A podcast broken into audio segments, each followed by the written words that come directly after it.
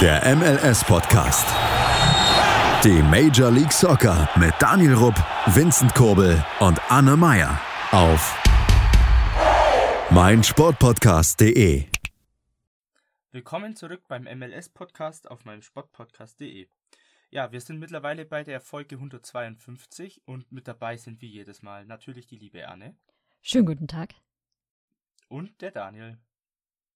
Bin ich nicht lieb oder warum werde ich nicht so angekündigt? Mm, nein, du bist, du bist heute böse. Du hast gerade den Okay, ersten Teil der okay. Aufnahme gesprengt. ich grüße euch, hi. Wir brauchen immer ein Christkind und ein Knecht Ruprecht. So.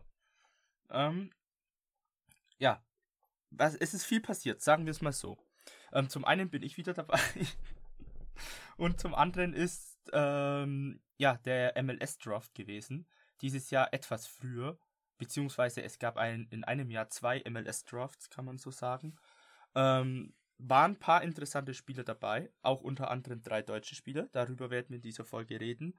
Natürlich gab es auch interessante Kleinigkeiten rund um die MLS und auch rund ums US-Team, ähm, vor allem nach der WM.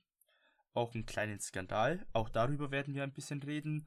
Ähm, zudem wird noch ein bisschen was äh, transfertechnisch natürlich kommen und weil Weihnachten war, ich hoffe, ihr hattet alle besinnliche Feiertage oder Festtage mit euren Freunden, Familien und seid auch wohl besonnen rausgekommen, ohne dass euch der Magen geplatzt ist. Denn, weil, weil Weihnachten war, gibt es heute auch zwei Spielerquizzes.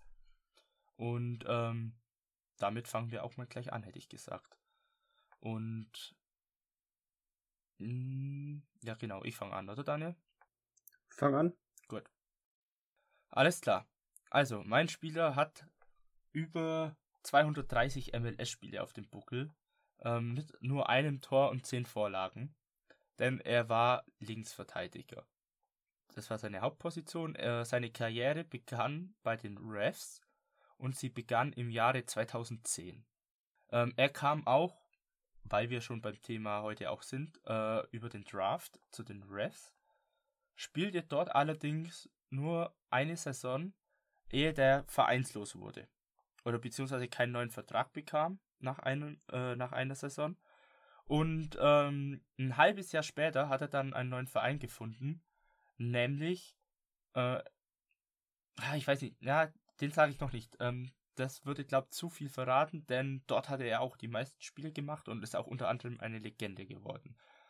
Ähm, dieser Spieler ist Amerikaner und sein neuer Verein äh, ist auch sein Heimatverein geworden. Also er ist dort in diesem Verein geboren.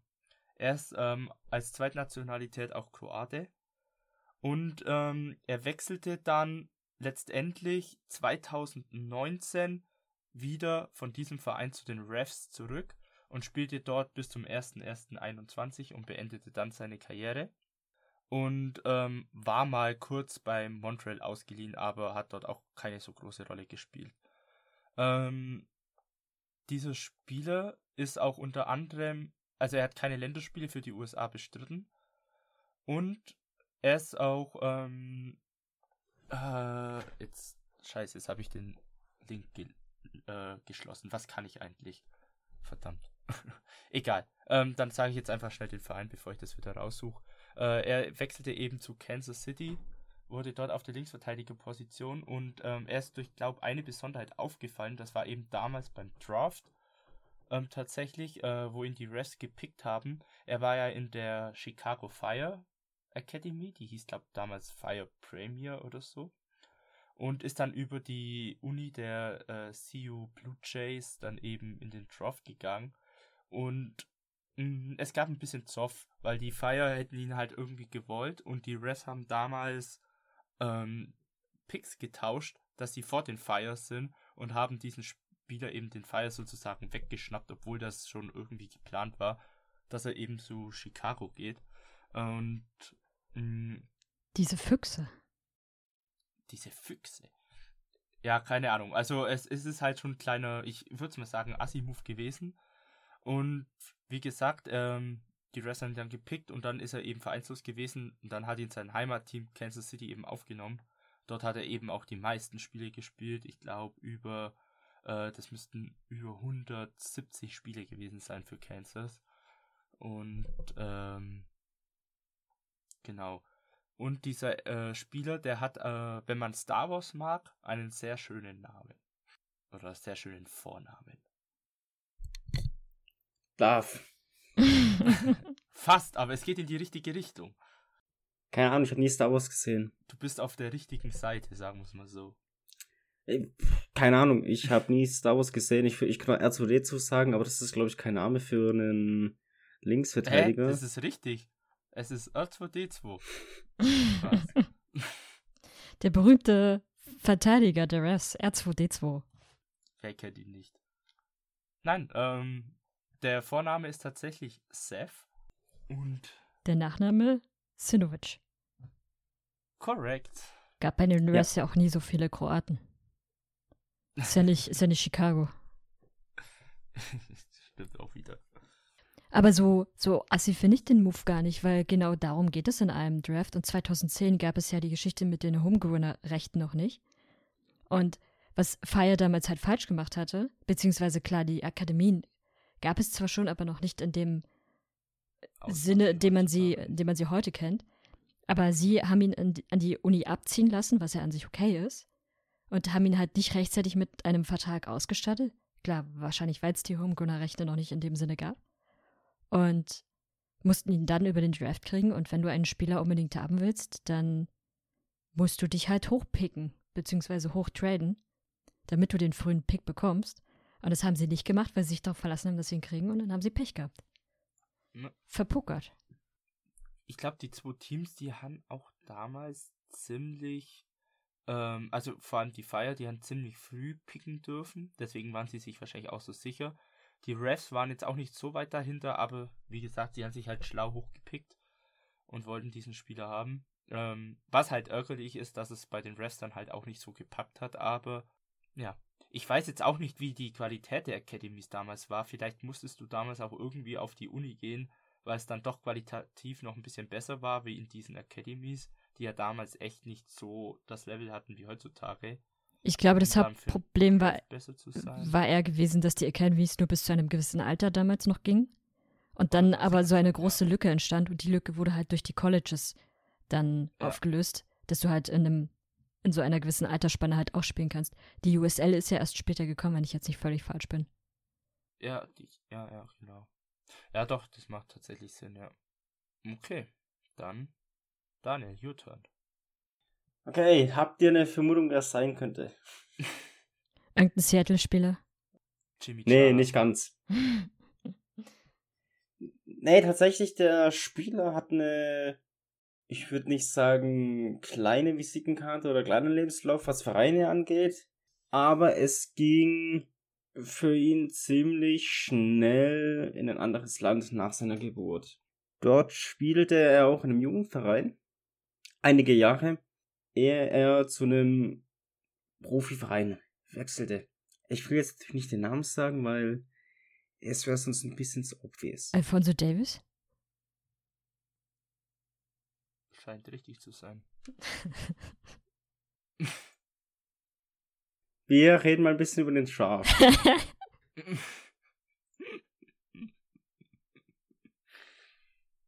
Ah. Ist das eigentlich dein Ernst? Das war jetzt echt nicht so schwer.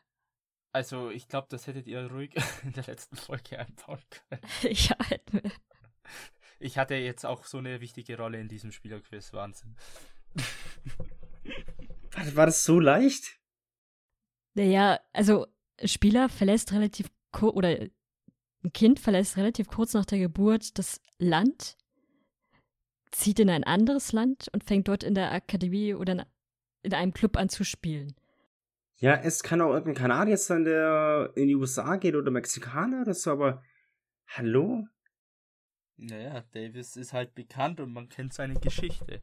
Ich bin so blitzschnell wie, wie Davis. Liberia ist er, glaub geflüchtet, ne? War's. Oder? Ja, no. Gut, dann. ja, David, äh, David sage ich schon, sorry, Daniel, ähm, äh, hat's schon angekündigt. Dann machen wir gleich mal mit dem äh, Draft weiter. Denn da gab's auch, äh, ja, einige interessante Namen, würde ich sagen, die gepickt wurden. Unter anderem eben auch drei deutsche Spieler. Ähm, habt ihr den Draft gesehen oder verfolgt nebenbei? Ich saß mit Popcorn vom Fernseher und habe sehnsüchtig jeden einzelnen Pick erwartet. Ich hatte auch hier Public, Public Viewing mit 20 Leuten. Wir waren alle Ja. richtig hyped. Super. Super. Wie damals 2020, wo wir ihn zusammen geguckt haben. Der Draft ist einfach ein Highlight. Das Highlight des Jahres. Und dieses Jahr gab es halt zwei Highlights. Ja, es ist einfach Wahnsinn. Nee, also Nee, also, ich ja. fa- fand übrigens das total merkwürdig dieses Jahr, A, dass er so früh stattfindet. mhm. Und ich auch gar nicht sehe, warum. Also, welche Gründe dafür sprechen, dass man ihn dieses Jahr so früh veranstaltet. Weil sonst war ja immer Mitte, Ende Januar gewesen. Beziehungsweise vorher war ja immer noch diese, diese Combine-Woche, wo sich die einige der Spieler vor den Teams präsentieren konnten, wie man es halt auch aus der NFL kennt. Ja. Aber dieses Jahr hat es, also ich habe überhaupt nicht mitbekommen, ob diese Woche stattgefunden hat oder nicht. Und ich fand auch, dass der Draft nicht so stark umworben wurde, wie er die Jahre sonst umworben wurde. Einfach weil das so kurz nach der WM stattfand und irgendwie alle Themen noch bei der WM waren. Und gefühlt gar kein Auge auf dieses Thema ging. Klar, sie haben darüber berichtet, aber nur vereinzelt und halt bei Weitem nicht so sehr wie sonst. Das stimmt. Also ich habe auch ehrlich gesagt, also ich wusste, oder beziehungsweise ich habe es mal gesehen, das war mal so irgendwo vor der WM, dass der im Dezember ist, aber ich habe es bis dahin wieder total vergessen gehabt. Und dann habe ich äh, zwei Tage davor eben auf dem Post eben gesehen, dass der Draft bald kommt. Und dann haben wir, oh ja, der ist früh, vor allem halt, normalerweise ist immer so Mitte Januar, ähm, dass dann jetzt schon so kurz vor Weihnachten stattfindet. Ähm, und dadurch habe ich jetzt auch tatsächlich, muss ich sagen, voll verpeilt, so mich vorher über Spiele zu informieren oder wer so dabei ist und wer gut ist, wer nicht. Ähm, musste ich alles ein bisschen nachlesen. Ich wusste tatsächlich auch nicht, äh, wie viele Deutsche und welche Deutsche dabei sind. Aber da habe ich mich hinterher dann gut informiert und. Aber es standen ja auch- Aber knapp 400 Leute auf der Liste, die ich übrigens auch wahnsinnig unübersichtlich fand. Also das war aber die letzten Jahre auch schon so. Es fehlten irgendwie die Nationalitäten und alles, was sonst noch so interessant sein könnte. Ist ein bisschen schade eigentlich, weil man so viel mehr daraus machen könnte.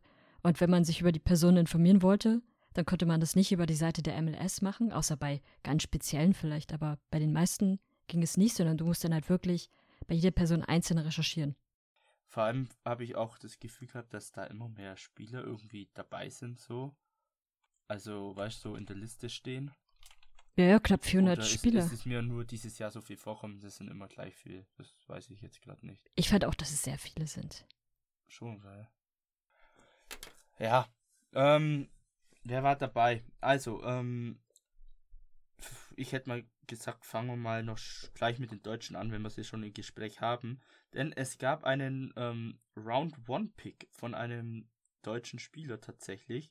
Äh, Finde ich durchaus überraschend. Ich überlege gerade, war Julian Gressel damals auch Runde 1? Ich glaube nicht, ne? Ja. War? Okay.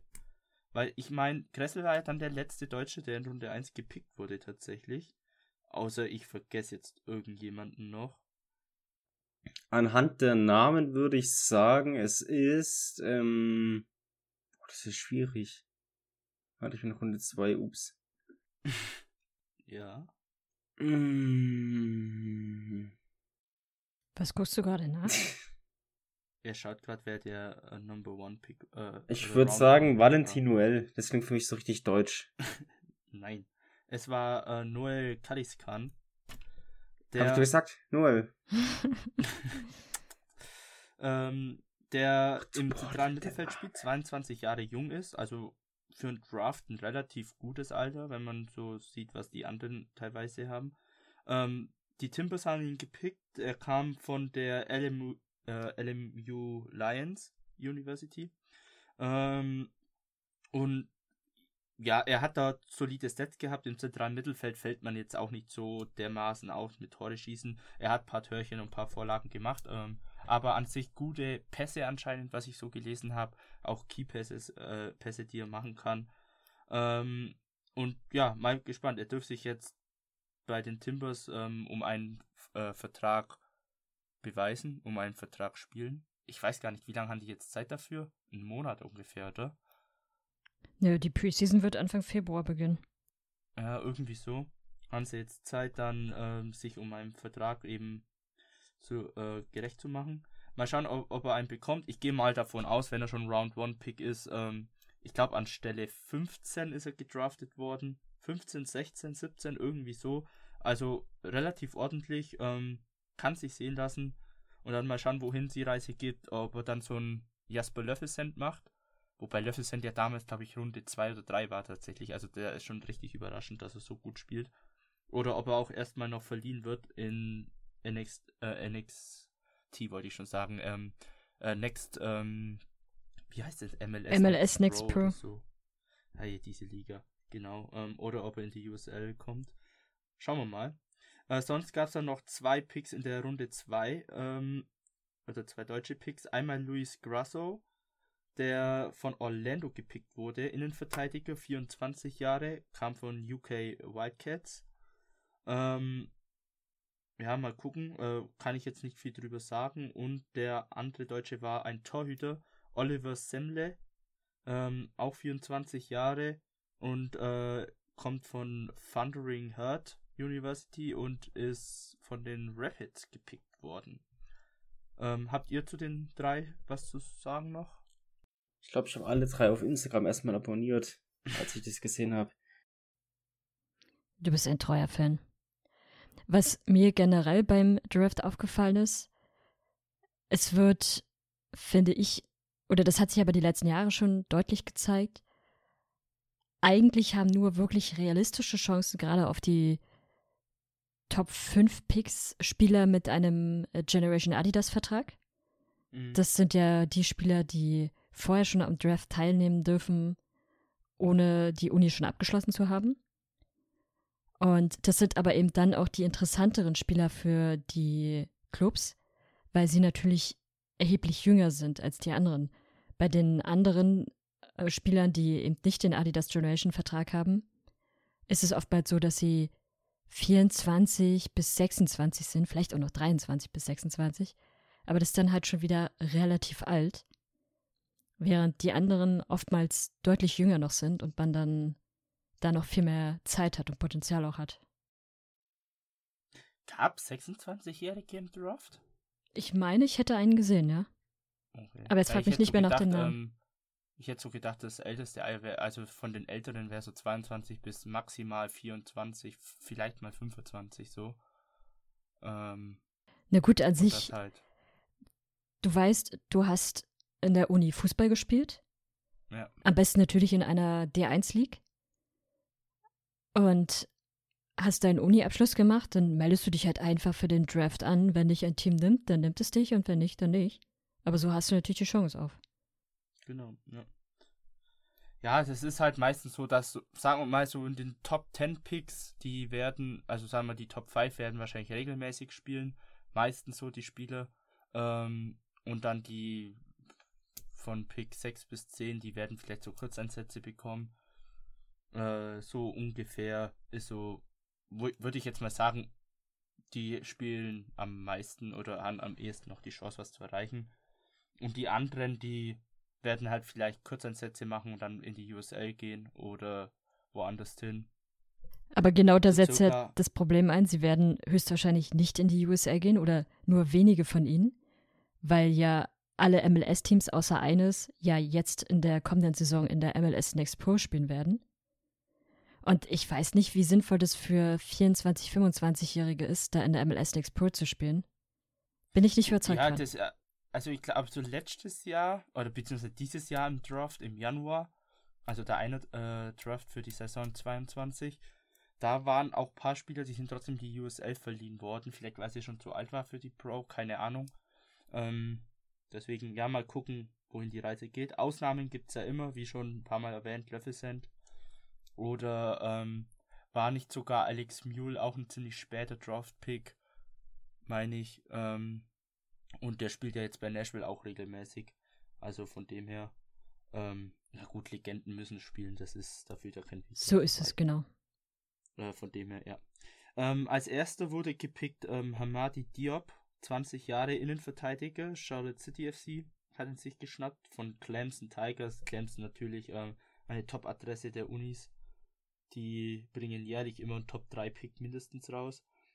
An zweiter Stelle ist Shaq Mohamed, 19 Jahre, ähm, von Orlando gepickt worden, äh, kam von den Blue Devils. Und auf dritter Stelle ist Mois äh, äh, Bombito, Kanadier, 22 Innenverteidiger von den Rapids gepickt, kam von äh, UNH Wildcats. Und ähm, genau, sonst noch irgendwas Auffälliges. Mir fällt jetzt nichts aus. Klar, ähm, also Kansas City hat noch Stephen Af Afriva, auch Kanadier, gepickt ähm, von den FIU Panthers. Der soll anscheinend auch relativ gute Flügelspieler sein, habe ich gelesen. Mal gucken, ähm, was ich so mitbekommen habe. Was waren eure Teams? Seid ihr zufrieden mit euren Teams soweit? Hm. Gab's jetzt. Ist okay. Ich glaube, Hm. ihr habt einen Seattle hat mal wieder. Seattle-Sachen gemacht, von daher. Also für alle, die es jetzt nicht wissen, sorry Anne. Ähm, man kennt es so von Seattle, also von einem, auch von den Seahawks tatsächlich, dass sie gerne ihre Picks in der ersten Runde nicht nutzen oder wegtraden. Für andere Picks oder in der MLS oder in dem Fall für ein bisschen Geld. Ist an sich Tradition, von daher kann ich da nicht mal was dagegen sagen. Passt aber sehr gut zu dem, was ich noch sagen wollte.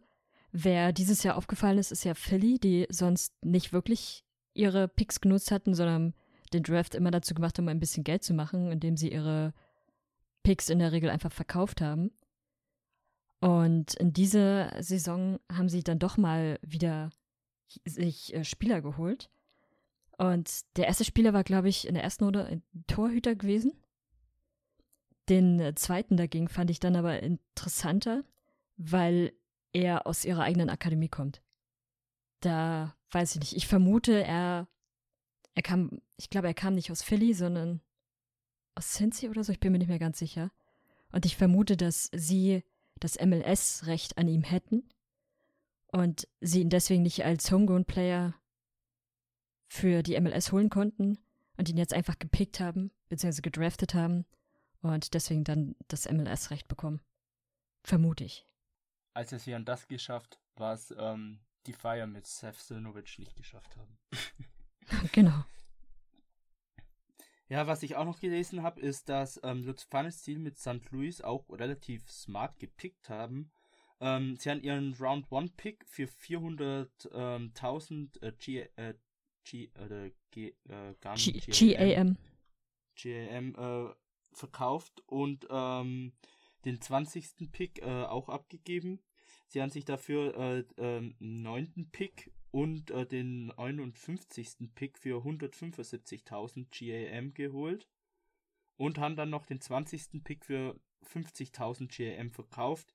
Also sie haben somit ähm, ihren Wunschspieler dann anscheinend bekommen in der ersten Runde auf äh, Pick 9 und ähm, haben dann noch insgesamt 275.000 GAM eingenommen, sozusagen. Ähm, ist smart, wenn man den Spieler bekommt, den man möchte und dann noch gut Gewinn macht für US-Verhältnisse. Finde ich jetzt auch nicht schlecht. Mich hat es nur gewundert, dass sie nicht an erster Stelle gepickt haben. Also wahrscheinlich wollten oder haben sie irgendwie dieses Geld gebraucht. Das ist jetzt so die einzige logische Erklärung. Ähm, sonst hätten sie ja ihren Wunschspieler auch gleich auf der 1 picken können. Aber ja, das ist ähm, Wieso ist doch, sieht jetzt auch nicht so dumm aus. ist doch clever, weil wenn du einen Spieler auf der 1 pickst, dann musst du eben auch ein entsprechendes Gehalt zahlen. Und wenn du ihn aber erst an neunter Stelle pickst, dann ist das Gehalt geringer.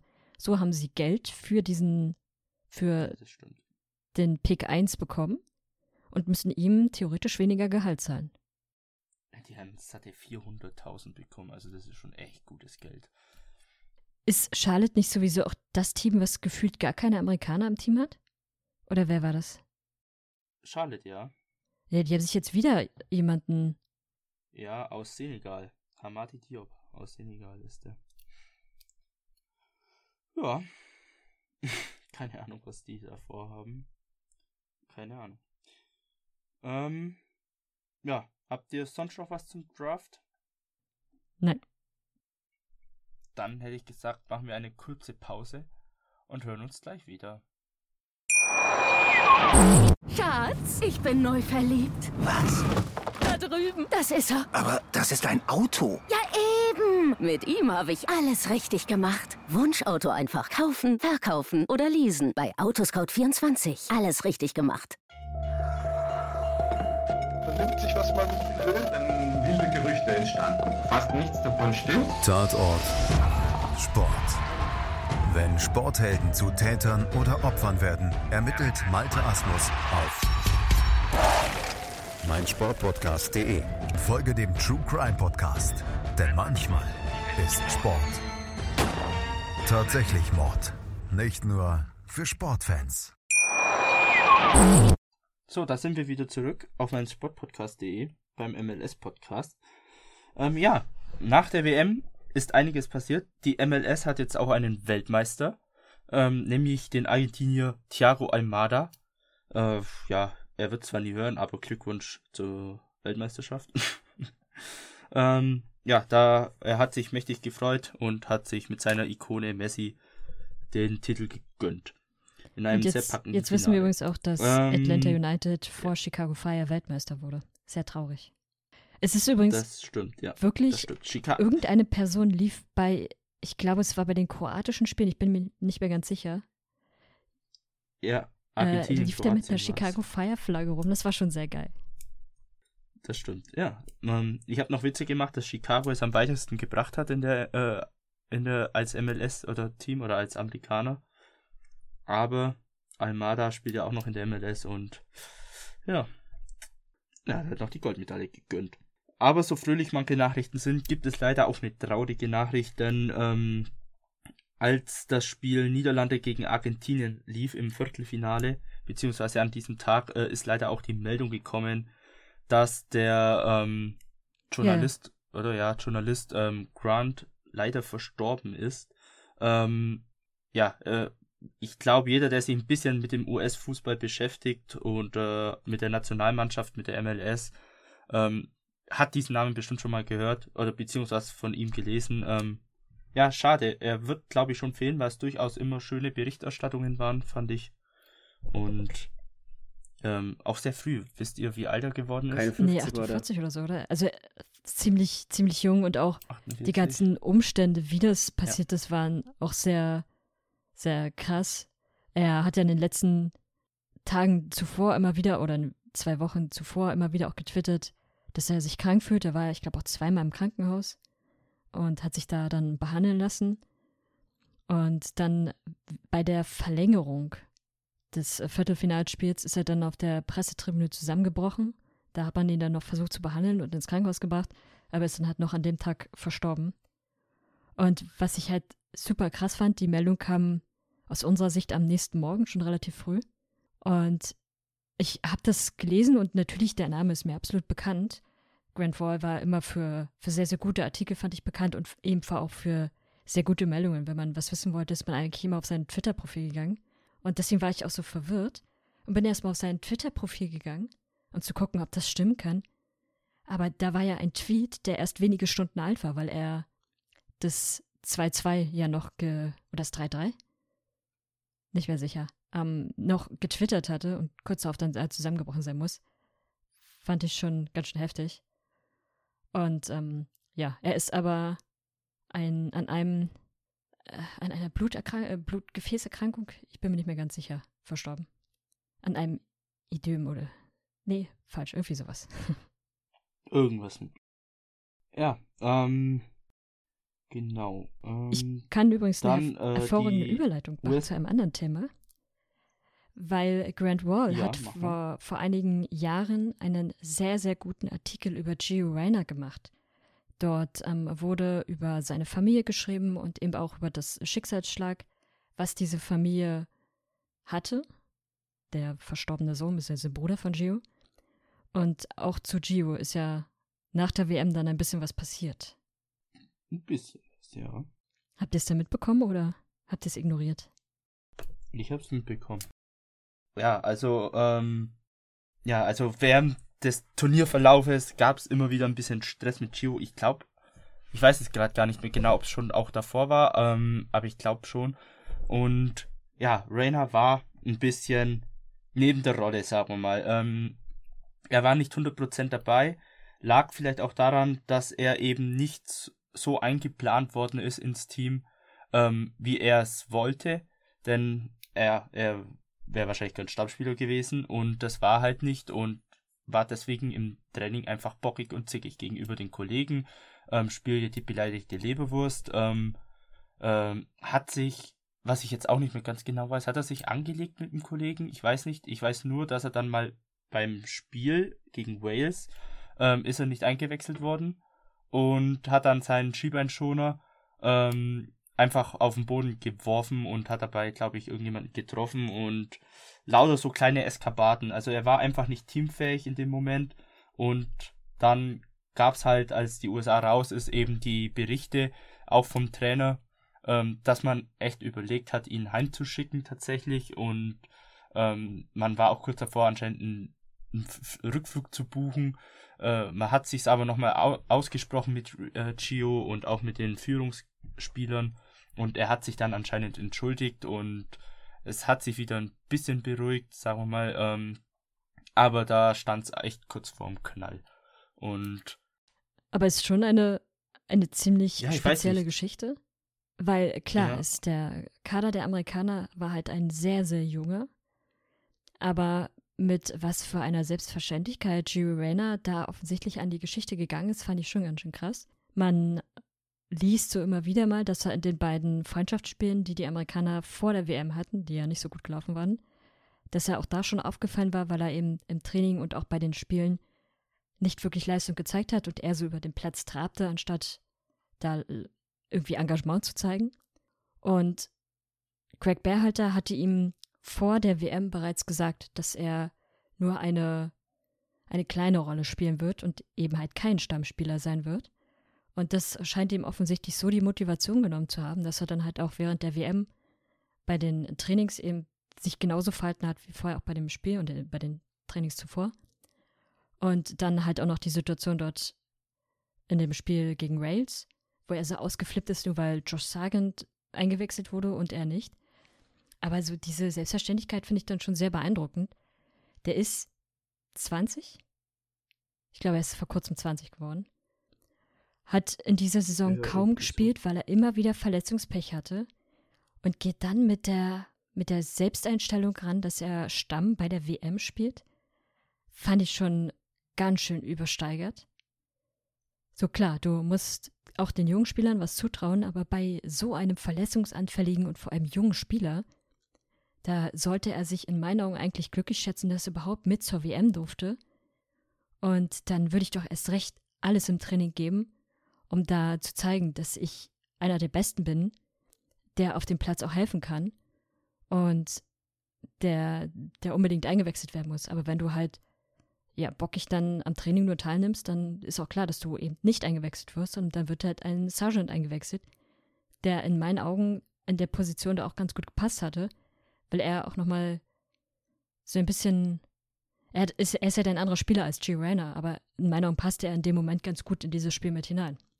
Und Gio vielleicht auch nicht. Und auch die, die Geschichte ist ja eigentlich nur deshalb rausgekommen.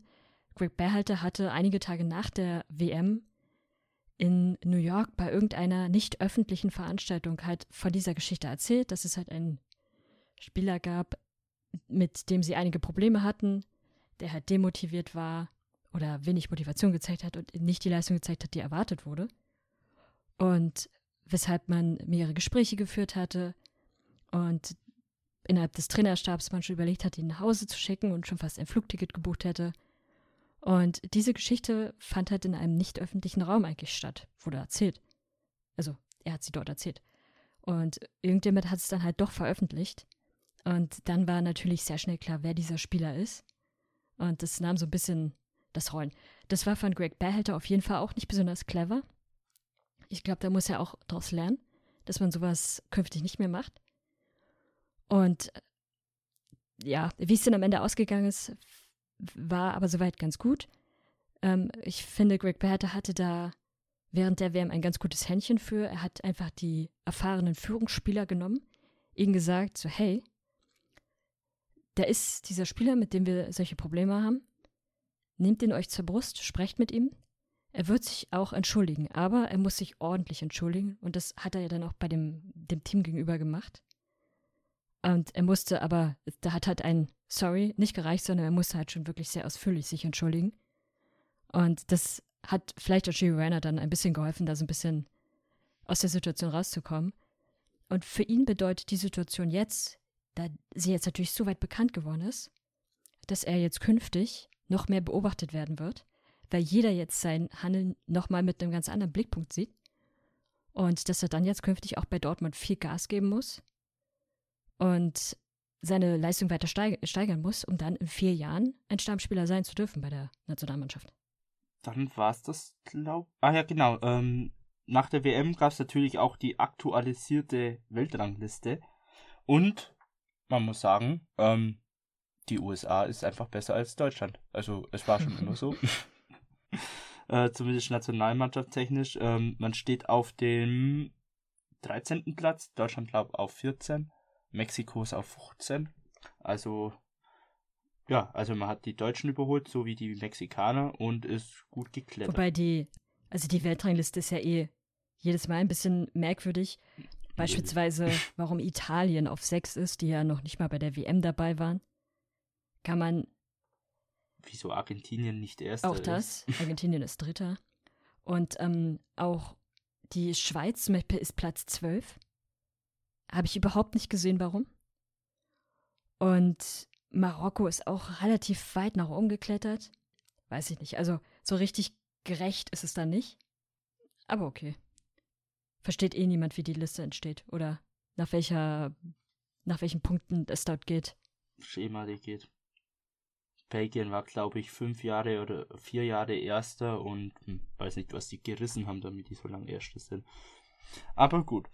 Ähm, dann war es jetzt soweit. Dann kommen wir noch zu paar News rund um die MLS. Ähm, mit was fangen wir denn an? Fangen wir mal mit einem Führungswechsel ähm, bei Atlanta an. Denn Atlanta hat einen neuen Präsidenten und CEO. Und ich glaube, da kann Daniel ein bisschen mehr drüber erzählen. Hast du das mitbekommen, Daniel? Ähm.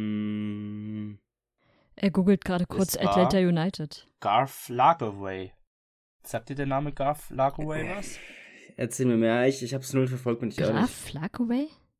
Ach, Garth. Garth Lagaway. Äh, Garth, Garth Lagaway ist Präsident CEO von Atlanta United und hatte diese Rolle davor eben bei Seattle. Ja. In TUS. Und hat damit äh, mit den Sounders zwei MLS Cups gewonnen und die CONCACAF Champions League. Ähm, ja, das Ding ist, ich habe so langsam das Gefühl, ich habe es ja schon mal gesagt, dass bei Seattle so langsam irgendwie so das die Generation der Generationen, also Seattle war ja in den vergangenen. Sagen wir, wie es ist, seit Russell Wilson da nicht mehr ist, ist Seattle verloren. so wollte ich es jetzt nicht sagen. Und ich meine, bei den Seahawks läuft es ja relativ gut. Also sie stehen, glaube ich, besser da als ohne Wilson. Äh, als mit Falscher Wilson. Versprecher. Ähm, Lass den Versprecher drin und das, die Verbesserung. Das geht in die Best-ofs, oder? nee, was ich sag, oder was ich damit sagen will, ist klar, Seattle Prime war 2016, als man damals den MLS Cup gewonnen hatte. Wie, weiß man nicht, aber man stand in vier Jahren dreimal im Finale, hat die Saison mit der CONCACAF Champions League gegründet, Vincent, was hast du angestellt? Was hast du getan? Ich, ich weiß, ich wollte eigentlich nur was über Aber die Person Garf jeder Fan weiß, erfahren und nicht was dass Seattle. Also es ab jetzt bergab geht ähm, für das Team, gibt's weil einen neuen Coach bei Columbus Crew. Habt ihr den letzte Woche angesprochen? Ich glaube nicht. Weiß ich gerade gar Machen nicht. Machen wir nochmal. Denn sie haben Wilfried Nancy geholt von ähm, Montreal. Ähm, ich weiß, dass ihr sehr viel über Montreal geredet habt, da das Team ja ein bisschen auseinanderfällt. ähm, und der Coach ist jetzt auch gewechselt. Er hat ein Angebot von Columbus bekommen. Ähm, ich weiß ehrlich gesagt nicht, wieso er das angenommen hat. Das Einzige, was mir jetzt so dafür spricht, dass er einfach mehr finanzielle Mittel hat und vielleicht ein bisschen mehr Gehalt bekommt als in Montreal. Ähm, aber ja, er hat da jetzt seine neue Coaching-Rolle drin und mal schauen, wie er sich dann beim Champion von, jetzt lass mich nicht lügen, 2020 schlägt. Ich glaube 20 sind sie Champion geworden. Mal gucken. Und dann gab es noch einen neuen Trainer eben auch bei Montreal, die einen bräuchten und sie haben Hernan Losada geholt, der mal ein Intermezzo bei DC United hatte. Ähm, nicht so erfolgreich. Mal gucken, wie er sich jetzt in Montreal schlägt. Ob er das Team wieder neu aufbauen kann. Ähm, man geht mal stark davon aus, dass es jetzt erstmal nicht so erfolgreich wird, vor allem nach dem Umbruch. Ja, ähm, damit es hier erfolgreich weitergeht, würde ich sagen, machen wir noch eine kurze Pause und hören uns danach nochmal, denn es gibt noch ein bisschen was rund um die MLS. Bis gleich. Schatz, ich bin neu verliebt. Was? Drüben. Das ist er. Aber das ist ein Auto. Ja, eben. Mit ihm habe ich alles richtig gemacht. Wunschauto einfach kaufen, verkaufen oder leasen. Bei Autoscout24. Alles richtig gemacht. So, wir sind wieder zurück beim MLS Podcast. Ähm, ja, bei der LA Galaxy. Unser liebster Verein aus Kalifornien. Ähm, diesen Verein kann man nur mögen, denn wieso, Anne? Die haben Stress mit der MLS. Ganz schön teuren Stress. Sie diese- haben Diese Revolution. eine, eine Strafe bekommen, weil sie etwas getan haben, was andere Teams auch schon getan haben. Nennen wir sie Inter Miami. Nur, dass sie gefühlt das einzige Team bisher sind, also im Gegensatz zu Inter Miami, was dafür tatsächlich auch härter bestraft wurde. Denn LA Galaxy hat eine Strafe von einer Million Dollar bekommen und außerdem ähm, eine Million Dollar Verlust im jetzt, ich glaube, 2023er Jahr für GAM. Das wird ihnen quasi abgezogen direkt. Der Grund ist, ihr, wir hatten es, glaube ich, auch schon ein paar Mal bedacht. Sie haben ein bisschen versucht, mit äh, Christian Pavon so ein bisschen, ja, die, die Kosten ein bisschen zu drücken, weil sie ihm erst keinen DP-Slot geben wollten. Ich weiß gar nicht, hat er dann irgendwann einen bekommen? Ich weiß es nicht. Ich meine schon, ja. Es war aber sehr schnell klar, dass sie es hätten machen müssen. Und sie haben aber versucht, da mit GAM und TAM ein bisschen herumzutricksen. Das ist natürlich aufgefallen. Und deswegen gab es dann jetzt die Strafe. Und ich finde es aber tatsächlich ganz gut, wenn man dann jetzt mal den Eindruck bekommt, dass die MLS tatsächlich gegen solche Sachen auch endlich mal vorgeht. Weil, ja, die Geschichte mit Inter Miami damals war ja sehr ähnlich. Da hat man genau das Gleiche versucht. Nur, dass Inter Miami in meinen Augen damals viel zu lasch bestraft wurde, wenn sie überhaupt bestraft wurden. Ich glaube, die mussten damals Pellegrini ähm, absetzen. Der musste dann bei Fort Lauderdale spielen in der USL Championship als Young DP. Und äh, Blaise Matuidi mussten sie dann mit einem DP-Slot ausstatten, weil den haben sie auch ohne DP geholt, aber und dann glaub, waren die Gelder über Sponsoring und so verteilt und das hat dann auch nicht getaugt. Genau, irgendwie so. Und dann war Matuidi, glaube ich, ziemlich lang suspendiert und ach, was weiß ich. Aber mehr war da jetzt auch nicht. Ja. Das ist, also ich finde ehrlich gesagt auch, dass die MLS da jetzt in den kommenden Jahren wieder mehr ein Auge, drauf haben muss, dass sich an die Kaderregeln auch gehalten wird. Charlotte ist auch so ein schönes Beispiel dafür. Gefühlt kaum Amerikaner im Kader, aber wahnsinnig viele Spieler mit International Slot. LAFC? Hust, hallo? Ja. Und das ist dann, genau das macht ja eigentlich die, den US-Sport so, so außergewöhnlich, dass man einfach so ganz spezielle Kaderregeln nochmal hat, an die man sich zu richten hat. Und das ist in den letzten Jahren aber immer wieder ausgehoben worden. Und ist dann irgendwie, ich finde es richtig blöd. Und dann, ja, soll die MLS da jetzt künftig wieder ein Auge drauf haben. Und das ist natürlich LA Galaxy trifft. Ein bisschen Schadenfreude sei mitgenommen. Dann gab's ähm, ein Gerücht, oh, denn ja, wie wir wissen, sollte ja Sacramento United, äh, Sacramento United sag ich schon, Sacramento Republic das neue äh, letzte MLS-Team sein. Ich glaube, das Team Nummer 30 wäre es dann. Ähm, aber da gab's ja schon, ich glaube, vor einem halben Jahr, das ist schon ein Jahr ist es, glaube ich, schon her, äh, Geldprobleme. äh, gegenüber dem, ähm, wie heißt es nochmal, Franchise-Typi da. Owner. Äh, Owner, genau. ähm, der konnte die Gebühren nicht bezahlen. Und jetzt steht das ganze Projekt Sacramento eben auf der Kippe. Und ein neues Team bzw. eine neue Stadt bringt sich da jetzt in die Gerüchteküche ein. Auch in Kalifornien, also da möchte man irgendwie in diesem Stadt bleiben, nämlich San Diego. San Diego Loyal von der USL Championship. Äh, wo auch Landon Donovan seine Finger im Spiel hat. Ähm, er ist, glaube ich, Sportdirektor, oder? Manager, Ist irgendwie sowas. Trainer? Ja, ja, Trainer, obwohl es ist, ich bin mir, Nee, ist er ich, nicht mehr. genau, er, ist, er hat ja frisch hat er, gewechselt gehabt, aber er war von Anfang an Genau. tief in den Club mit involviert. Zuerst als Genau. Trainer und bis vor kurzem hat er dann, hat er das ja noch gemacht. Und ich bin da so ein bisschen gespalten. Ich mag sie in der USL sehr und würde es schade finden, wenn sie die USL verlassen. Allerdings würde ich es auch cool finden, wenn sie, wenn sie in die MLS kommen, weil man dann endlich ein sympathisches Team aus Kalifornien in der MLS hätte. Gut, gegen Sacramento ist auch gar nichts einzuwenden, gegen die hätte ich nichts gehabt.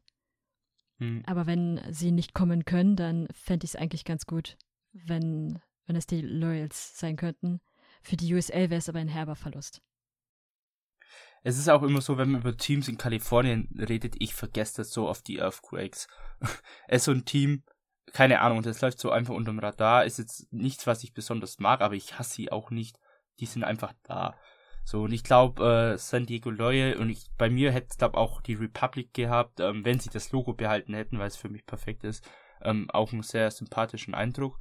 Und ich hoffe auch so sehr, dass San Diego das Logo einfach behält, weil ich finde das Logo einfach super. Es ist richtig schön hübsch, farbenfroh, ähm, passt auch zur Stadt. Ich war ja persönlich schon in San Diego und ich muss sagen, mir hat die Stadt mehr gefallen als zum Beispiel Los Angeles. Ähm, sie war einfach schöner, sauberer, historischer. Es war viel zu sehen, ist eine wirklich schöne Stadt. Ich glaube, das Potenzial ist da, vor allem bei den Fans. Ähm, San Diego hat ja eine relativ gute Zielgruppe und da dürfte auch eine große ähm, Fangemeinschaft entstehen können. Vor allem hat er auch noch das Einzugsgebiet aus Los Angeles und ähm, da wird sich bestimmt auch der ein oder andere Fan aus Mexiko verirren. Da könnte ich mir sehr gut vorstellen. Denn ähm, ja, viele Fans aus San Diego, Fußballfans, mussten halt dann bei den Loyals angucken oder wenn sie halt wirklich hochklassigen Fußball mochten, mussten sie nach Tijuana rüber in die mexikanische Liga. Und das könnte sich damit ändern. Also es ist spannend. Kleiner Kritikpunkt meinerseits ist halt, dass es doch so nah an LA ist und dass man dann so drei Teams auf einem ziemlichen Haufen hat. Ja, mal gucken. Mal gucken, wie es wird. Ähm, Ob es auch ein ernstzunehmender Kandidat ist. Ähm, aber ja, auf alle Fälle mal kein schlechter Kandidat. Daniel, hast du noch was dazu? Mm, es wird sich zeigen, also klar, Sacramento oder wie heißt San Diego, ist jetzt natürlich die Frage, was man bevorzugt. Bei San Diego gäbe es den Vorteil, korrigiert mich, wenn ich falsch liege, existiert bereits ein Stadion von den Chargers, die 2019, glaube ich, umgezogen sind nach LA. Von daher wäre es eigentlich die beste Option oder die bessere Option. Sofern die das Stadion nutzen dürfen, weiß man ja nicht. Ich weiß jetzt gar nicht, wie es aussieht, aber es wird wie ein Footballstadion aussehen. Hm, Ich denke mal, wenn, dann würden sie es vorübergehend nutzen und dann ein eigenes bauen. Könnte ich mir vorstellen. Das, das Ja, weiß nicht, je nachdem, was nicht. da für eine Infrastruktur da ist, je nachdem, wie Genau. das angenommen wird, weil Santiago hat aktuell keinen nennenswerten Verein in der Liga. Und warum dann nicht die vorhandene Infrastruktur nutzen? Vor allem für den Anfang. Als ist es gut besucht wird, ich meine, ich nehme jetzt gerne mal das Beispiel Atlanta. Atlanta wird kein neues Stadion bauen, weil die einfach von der Infrastruktur her, Infrastruktur her ihr Stadion füllen können. Und wenn Ja, jetzt gut, bei das ist ja die gebaut worden erst. 30.000 ins Stadion kommen, klar, wird nicht ausverkauft sein. Äh, ja, bei Santiago, dann haben die keinen Grund, ein Stadion zu bauen. Aber es kann natürlich auch sein, dass es nach Sacramento geht. Weiß man nicht. Naja, na gut, aber der, der Owner selbst wollte Sacramento ja verkaufen, weil er aufgrund von Covid in finanzielle Schwierigkeiten geraten ist und sich das Projekt halt nicht mehr leisten kann. Und genau deswegen ist dieses Projekt ja jetzt so ins Wanken gekommen, weil sich offensichtlich noch kein anderer Owner gefunden hat, der es übernehmen würde. Und dementsprechend ist halt gerade die Frage wahrscheinlich eher nicht, ob Sacramento oder San Diego, sondern die Frage ist eher, ist Sacramento überhaupt noch realistisch im Rennen oder sind sie eher eigentlich komplett abgeschrieben? Hm. Ja, so von der Lage her würde ich tatsächlich Sacramento an sich interessanter finden, weil es ja auch nicht weit weg ist von der Bay Area, San Francisco, wo auch die Earthquakes sind. Und ähm, das auch ein echt großes Einzugsgebiet ist. Sacramento ja auch die Hauptstadt von ähm, Kalifornien ist und auch keine so kleine Stadt. Also da wäre fantechnisch auch ne, auf alle Fälle viel gegangen. Auch die Republikaner eine starke Fanbase. Ähm, das ist so dieser Vorteil, was bei mir bei San Diego so ein bisschen der Nachteil ist vielleicht. Klar, da ist auch viel Potenzial da, aber ob es dann so viel ist, dass es auch immer volle Stadien gibt oder ob es dann aussieht wie bei Dallas, Houston oder Chicago, keine Ahnung. Weiß man nicht. Ähm, ja, muss man mal gucken, wie es dann so weiterläuft und ähm, was sich daraus entwickelt. Genau. Ähm, habt ihr sonst noch was zu dem Thema? Nee, ich nicht. Nein. Gut, dann ähm, würde ich sagen, kommen wir zu den Transfers soweit. Ich habe davor Wenn noch jetzt- was kleines anderes. Achso, ja. Der MLS-Spielplan Ja. ist ja veröffentlicht worden. Und was mir persönlich aufgefallen ist, also die Saison geht wieder sehr, sehr lang von Mitte, Dez ne, Mitte März, glaube ich, wieder. Oder Anfang März. Ich glaube, nee, einige Teams fangen sogar schon im Februar an, Ende Februar. Fand ich sehr, sehr früh. Und er geht wieder bis Mitte August oder so, die reguläre Saison. Und was mir negativ aufgefallen ist, ist der Spielplan im September. Weil ausgerechnet in dem Zeitraum, in dem ich in den USA sein werde, es sind einfach so wenige Spiele. Das hat mich ein bisschen, ein bisschen genervt. Der Vorteil ist, dass die MLS jetzt ihren Spielplan schon veröffentlicht haben und ich dementsprechend jetzt meinen Flug entsprechend anpassen konnte. Und eine sehr gute Sache, im September wird der New York City FC gegen die Red Bulls spielen, genau in der Zeit. Das werde ich natürlich definitiv sehen. Und äh, Reisepläne verschoben deshalb, weil ich ja ein Heimspiel unbedingt live sehen wollte in der Red Bull Arena. Und das wird dann Red Bulls gegen Austin sein. Aber ansonsten, ja, das, äh, der Spielplan beginnt ja mit einem, ebenfalls mit einem Derby. Was haltet ihr davon? Abstand. Abstand. Wieso Abstand? Ich weiß nicht, wird nicht- nur witzig sein. Ist es nicht letztes Jahr oder war es vor zwei Jahren, wo es mit dem LA Derby begonnen hat? Kann da war doch schon sein. mal was, meine ich. Möglich. Ja, das, das, Ich das mein- kann sein. Ich meine, ich mein, das hat schon mal mit dem Derby begonnen. Ja, ist auf Na, jeden ja. Fall gut möglich. Auf alle Fälle ist Feuer im Eröffnungsspiel. Ja, Kann aber was sagt machen. ihr denn zu der Begegnung? Was soll man da dazu groß sagen? Offensichtlich nicht so viel. Für diejenigen, die es nicht wissen, Nee. ist es LA Galaxy gegen den LAFC. Und das erste Spiel ist am 25. Februar und das letzte Spiel der regulären Saison am 21. Oktober. Wir sind gespannt, wie die Saison wird. Auf alle Fälle. Oh, warte mal. Und genau, die Saison läuft ja dann bei Apple TV. Für die, die es vielleicht immer noch nicht mitbekommen haben. Das wird wie so eine Art wahrscheinlich Game Pass anlaufen, so wie es sich anhört. Ähm, mal gucken. Ja, genau. Dann äh, kommen wir noch kurz zu den Transfers. Ich werde mal nur die wichtigsten vorlesen, weil einiges passiert ist. Zum einen ähm, ist Casey Zades von Colorado zu Austin gewechselt, nach Texas. Äh, interessante Entscheidung. Ähm, beziehungsweise, ob er da viel entscheiden konnte, weiß man nicht. Dann ähm, interessanter Wechsel von USL zu MLS gab es noch Lawrence Wyke der von den Rowdies zu Nashville gewechselt ist. Ähm, ja, zu dem Spieler gab es auch mal ein paar negative ähm, News, die wir auch besprochen haben, bezüglich nicht so schönen Aussagen seinerseits. Ähm, hatte damals eine Strafe bekommen, weiß ich Ja, grad gar er nicht hatte, er hatte ursprünglich eine Strafe von, ich glaube, zwölf Spielen Sperre bekommen. Und eine Woche später ist aus irgendeiner anderen Instanz ähm, also quasi die USL hat diese Strafe verhängt und dann gibt es darüber nochmal ein Komitee und das hat die Strafe wieder zurückgenommen. War ein bisschen, ein bisschen merkwürdig, weil es war vor allem deshalb interessant gewesen, ich glaube, wir hatten es damals auch schon gesprochen, sein Vertrag läuft ja jetzt Ende Dezember aus. Und hätte er jetzt diese zwölf Spiele Sperre bekommen, dann hätte ihn auf Garantie kein anderer Club geholt. Gut, jetzt wechselt er. Ich weiß nicht, was ich davon halte, weil ehrlich gesagt, mir ist er nie extrem aufgefallen. Aber naja, vielleicht schlägt er sich in MLS ja ganz gut. Mal abwarten. Ja, mal schauen. Dann äh, haben die Timbers einen neuen DP verpflichtet, den Brasilianer Evander von dem dänischen Club Mythiland ähm, für 9,5 Millionen, hat sich einiges kosten lassen. Ähm, dann äh, ist Andres Pereira von Orlando zu Philadelphia gewechselt. Defensives Mittelfeld und ähm, National, nee, er ist doch Nationalspieler von den USA. Er hat tatsächlich äh, vor der WM, glaube ich, mal sein Debüt gegeben.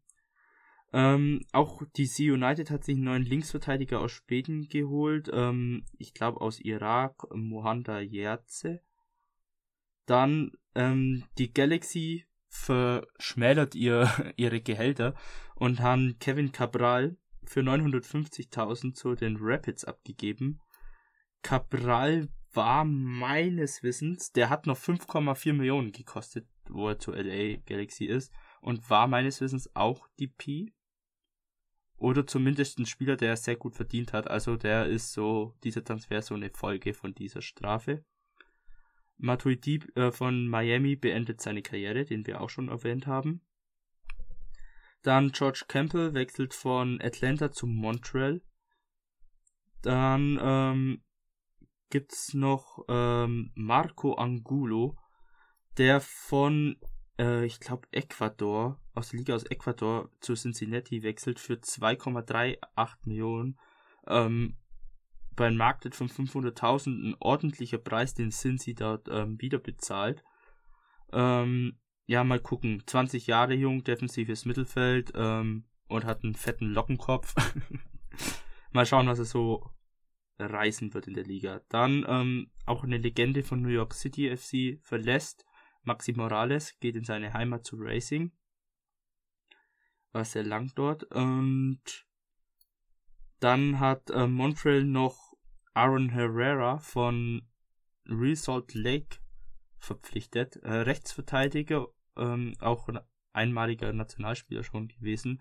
Und er ist seit der Jugend eigentlich, äh, er kommt aus der RSL Academy und ja, hat jetzt bis 2022 dort gespielt und wechselt dann jetzt zu Montreal. Schmerzhafter Abgang. Ähm, Michi hat schon geweint, man, äh, wer ihn noch kennt, unseren Salt Lake Zuhörer, der hier auch schon mal zu Gast war, ähm, traurige Grüße gehen raus. Das fühle ich aber auch. Genau. Also das ist, glaube ich, ja. auch ein echt herber Abgang. Hat mich ehrlich so gesagt auch herb überrascht. wie Fabian Herbers. Was ist mit Fabian Herbers? Was? Okay, gut, du hast nicht gehört. Ähm. Oh. Hi. Boah, ist der schlecht. Ich bin wieder zurück. Hm, nee, was, was wollte ich sagen? Ich, ich sagte nur, dass das ein sehr herber Abgang ist. Und okay. äh, dass, dass er mich überrascht hatte. Da hätte ich jetzt nicht mit gerechnet. Na, ich auch nicht. Aber ich glaube, das ist auch wieder so eine Kategorie, wo er nicht viel mitzureden hatte. Ja, ähm, ein Verein versucht auch ein bisschen auf doppelte göttliche Abteilung zu schauen, nämlich Dallas. Die haben sich einen zweiten Jesus geholt, nämlich Giovanni von Cruzeiro für 1,37 Millionen.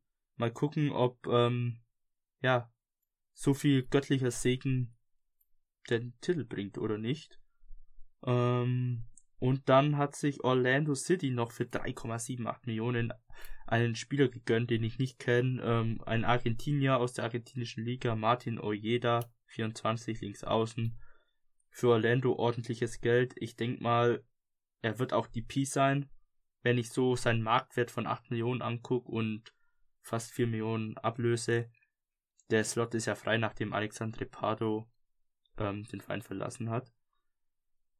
Und dann wechselte noch Daniel Rios von Charlotte in seine Heimat nach Mexiko zu den Chivas. Ähm, eine ziemlich frische Meldung.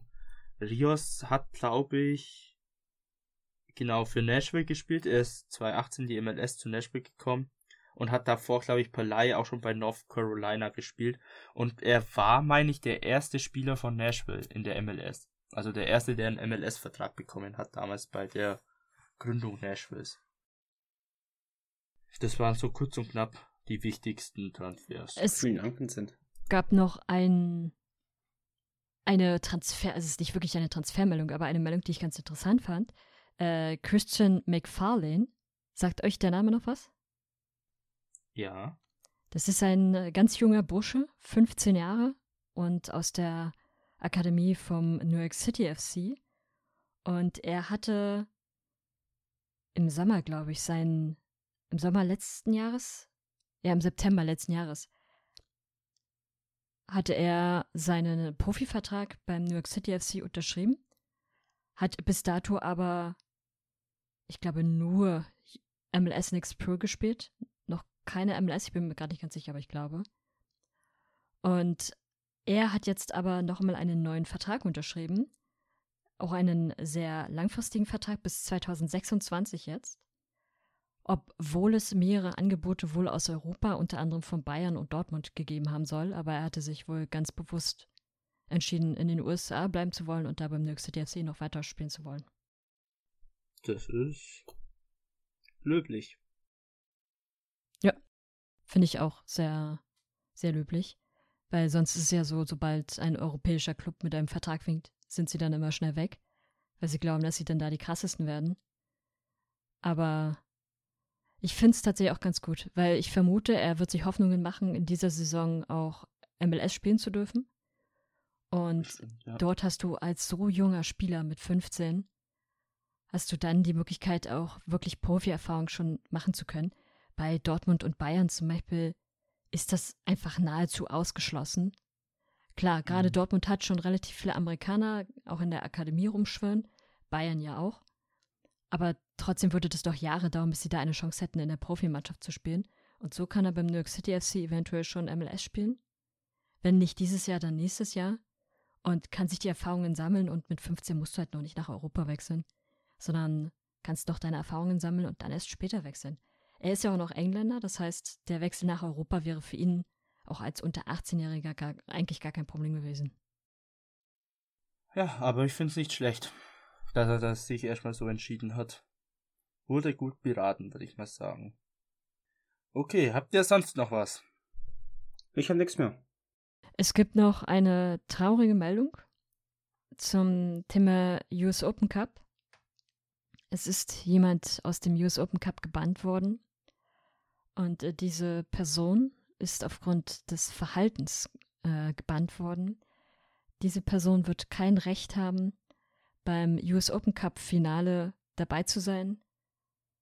Einfach weil er beim WM-Finale sehr negativ aufgefallen ist. Und ich rede natürlich von dem türkischen Koch, den türkischen Salzstreuer, der ja so gar nicht gut aufgefallen ist. Und es kam vor einigen Tagen die Meldung, wahrscheinlich eher aus Scherz, dass er vom Finale des US Open Cup gebannt ist. Da werden wir also unsere Ruhe haben. Er wird dort nicht mit der Trophäe rumkuscheln und sie salzen. Und in der NWSL gab es auch schon wieder ein größeres Thema, aber das machen wir nicht heute, sondern das machen wir dann im nächsten Jahr mal ganz entspannt. Okay, dann würde ich sagen, war's das wieder für die Folge. Ähm, ich hoffe, wie gesagt, ähm, ihr seid alle schön erholt aus den Feiertagen. Genießt noch euren Resturlaub, wenn ihr diesen noch habt. Wenn nicht, dann noch eine schöne Restwoche, einen schönen Abend, je nachdem, wann ihr es hört. Und äh, wir hören uns dann in zwei Wochen wieder. Und genau, besucht uns gern auf unseren Social Media Kanälen MLS Supporters Germany auf Twitter und Instagram, US Soccer News auf Facebook und Box to Box bei Twitter. Ähm, kommt gern auch auf unseren Discord und dann würde ich sagen, war's das für heute und ich verabschiede mich. Bis denne Antenne. Sayonara. Ciao, Kakao und kommt gut ins neue Jahr.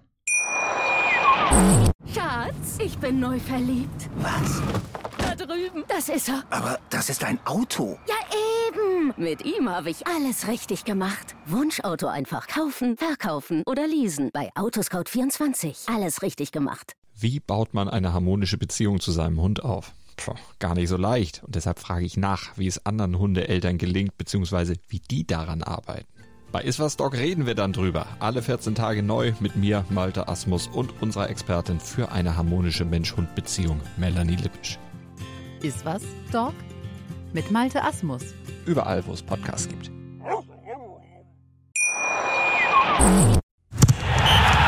Der MLS-Podcast. Die Major League Soccer mit Daniel Rupp, Vincent Kurbel und Anne Meyer auf meinsportpodcast.de. Schatz, ich bin neu verliebt. Was? Da drüben. Das ist er. Aber das ist ein Auto. Ja, eben. Mit ihm habe ich alles richtig gemacht. Wunschauto einfach kaufen, verkaufen oder leasen. Bei Autoscout24. Alles richtig gemacht.